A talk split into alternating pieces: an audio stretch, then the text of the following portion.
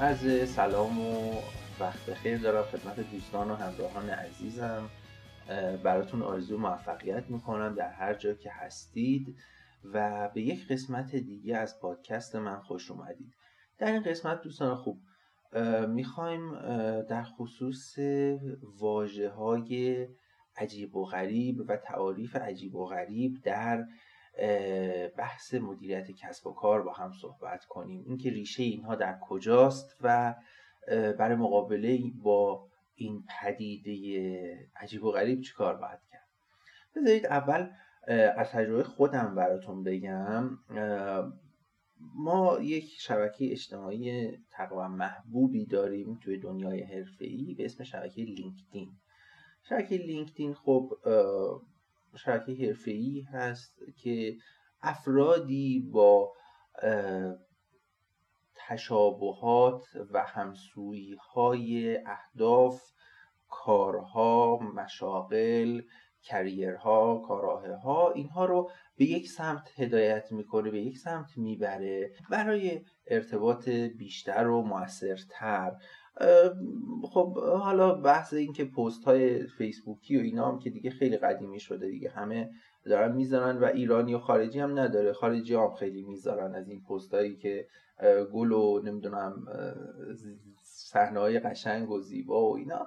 حالا به این مسائل خیلی موضوع ما نیست و میخوام برسم به اون بحثی که چگونه مثلا فردی که برای خودش میتونه یک واژه‌ای رو تعریف کنه که هیچ بک‌گراند آکادمیکی نداره، هیچ پشت زمینی نداره، شما با یه سرچ راحت هم میتونید تو گوگل ببینید که اصلا همچین چیزی که مثلا خیلی از آدما اینجا میان مدعی میشن که ما این بک‌گراند رو داریم، این پیش زمینه رو داریم، یا از اون بدتر اینکه میان و میخوان حالا بحث لرنینگ رو انجام بدن، بحث آموزش رو انجام بدن برای مخاطبان خودشون، هیچ میشه گفت پشت زمینه علمی ندارن و تجربه خودشون رو دارن در قالب واژه‌های قشنگ در اختیار مردم قرار میدن. من چند وقت پیش یه پیج اینستاگرامی که ظاهرا فهمیدم که تعدادشون هم زیاده، خیلی کم هم نیست، برای من فرستاده بودن و دیدم که طرف اومده و میگه که راه‌های پولدار شدن جدید رو میخوایم به شما یاد بدیم، نمیدونم چجوری پولدار بشید، فقط حافیه این پیج رو فالو کنید اینا. و واقعا جالبه که افرادی که خودشون واقعا انقدر پولدار هستن که ادعا میکنن هستن، حالا من نمیدونم واقعا هستن یا نه، چرا این افراد میان و دنبال جذب فالوورن؟ اگر تو پول داری خب پولت میتونی بری سرمایه گذاری کنی توی از روش های دیگه، توی بورس، توی نمیدونم اوراق، اینها میتونی بری و برای چی دنبال جذب فالوور هستی؟ برگردیم سر همون موضوع اصلیمون که بحث آموزش و واژه‌های عجیب غریبی بود که اینها با حالا روش‌های خاص خودشون دارن این رو انتقال میدن و تو ذهن مردم ما میکنن.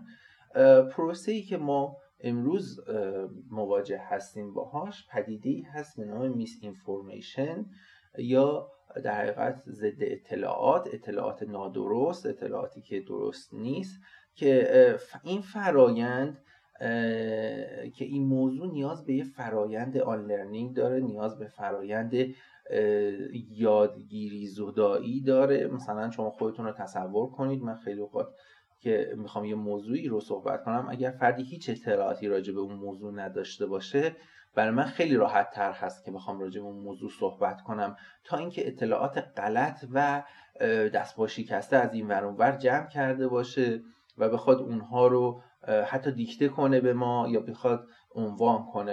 حتما برخوردید با همچین موضوعاتی که طرف یه پیش زمینه غلط داره و شما باید اون رو به قولی بزدایید از ذهن اون و اون رو به مسیر درست و علمی هدایت کنید. خب ما تلاشمون همیشه توی مباحث درسی که من آنلاین ارائه میدم این بوده که تماماً بر طبق اصول آکادمیک باشه، بر طبق روش‌های آکادمیک باشه، سورس به شما بدم صحبتی که میکنم اینها. ولی خب خیلی اوقات من نمیدونم یه چیزی میخوندم که همین باعث شد واقعا به فکر این بیافتم که این اپیزود پادکست رو براتون آماده کنم، که نمیدونم مدیریت سیبیلو یه همچین چیزی که واقعا اصلا خیلی خنده‌دار بود و همچین چیزی هم من تا حالا نشنیده بودم. سعی کردم انگلیسیش رو سرچ کنم، فارسیش رو سرچ کنم، همچین چیزایی خب خیلی راحت هست. میخوام بگم که خودتون رو در قبال اطلاعاتی که داره هر روز بهتون عرضه میشه، نه فقط حالا اطلاعات بیزنسی بلکه خیلی اطلاعات. ما یه استادی داشتیم یه صحبت خیلی قشنگی میکرد و میگفتش که هر صحبتی که به شما میشه سعی کنید به چالشش بکشید و فکر نکنید که این حرف حرف نهایی هست که داره زده میشه، چون فرد این تجربه رو داره، چون این سواد رو داره. نه، وظیفه ما به چالش کشیدن ایده هایی هست که به همون ارائه میشه. یه دید انتقادی باید داشته باشیم و اینها رو به چالش بکشیم. و فکر میکنم که حالا چیزی که لازم هست تا آخر صحبت هم بگم، اینها به هر حال متدهایی هست که حالا اون که یک شبه میخوایم پولدار بشیم یا نمیدونم پنج روش سریع برای درآمد و اینها، کلا این رو به عنوان یه نصیحت بذارید براتون بگم که هیچ موقع هیچ شورتکاتی، هیچ میانبری برای رسیدن به موفقیت وجود نداره جز تلاش زیاد، جز قربانی کردن یک سری از راحتی هاتون، یک سری از آرامش هاتون، خواب شبتون، استرا... وقت استراحتتون، وقت مهمونی رفتن با دوستاتون. تا اینها قربانی نشه شما به موفقیت نمیرسید. تازه اینها هم که قربانی بشه هیچ تضمینی برای موفقیت شما وجود نداره، بلکه شما فقط توی مسیر درست افتادید. حالا اون هدفتون چی باشه، اجراتون چی باشه، اینها همه بستگی به اون داره. به خود گول این حرف هایی که گفته میشه که آقا در سه تا مثلا عامل موفقیت در چی، نمیدونم پنج تا نمیدونم فرمول پولدار شدن نمیدونم آدمای پولدار، اینها صحبت‌هاش قشنگی باشه در ابتدا ولی همچین چیزی نیست. امیدتون رو برای موفقیت هاتون از دست ندید. آینده با علم و تجربه‌ای که آدم کسب میکنه خیلی براش میتونه روشن‌تر باشه. خیلی بیشتر از این وقتتون رو نمیخوام بگیرم، براتون آرزوی موفقیت میکنم. وقتتون بخیر باشه و خدا نگهدار.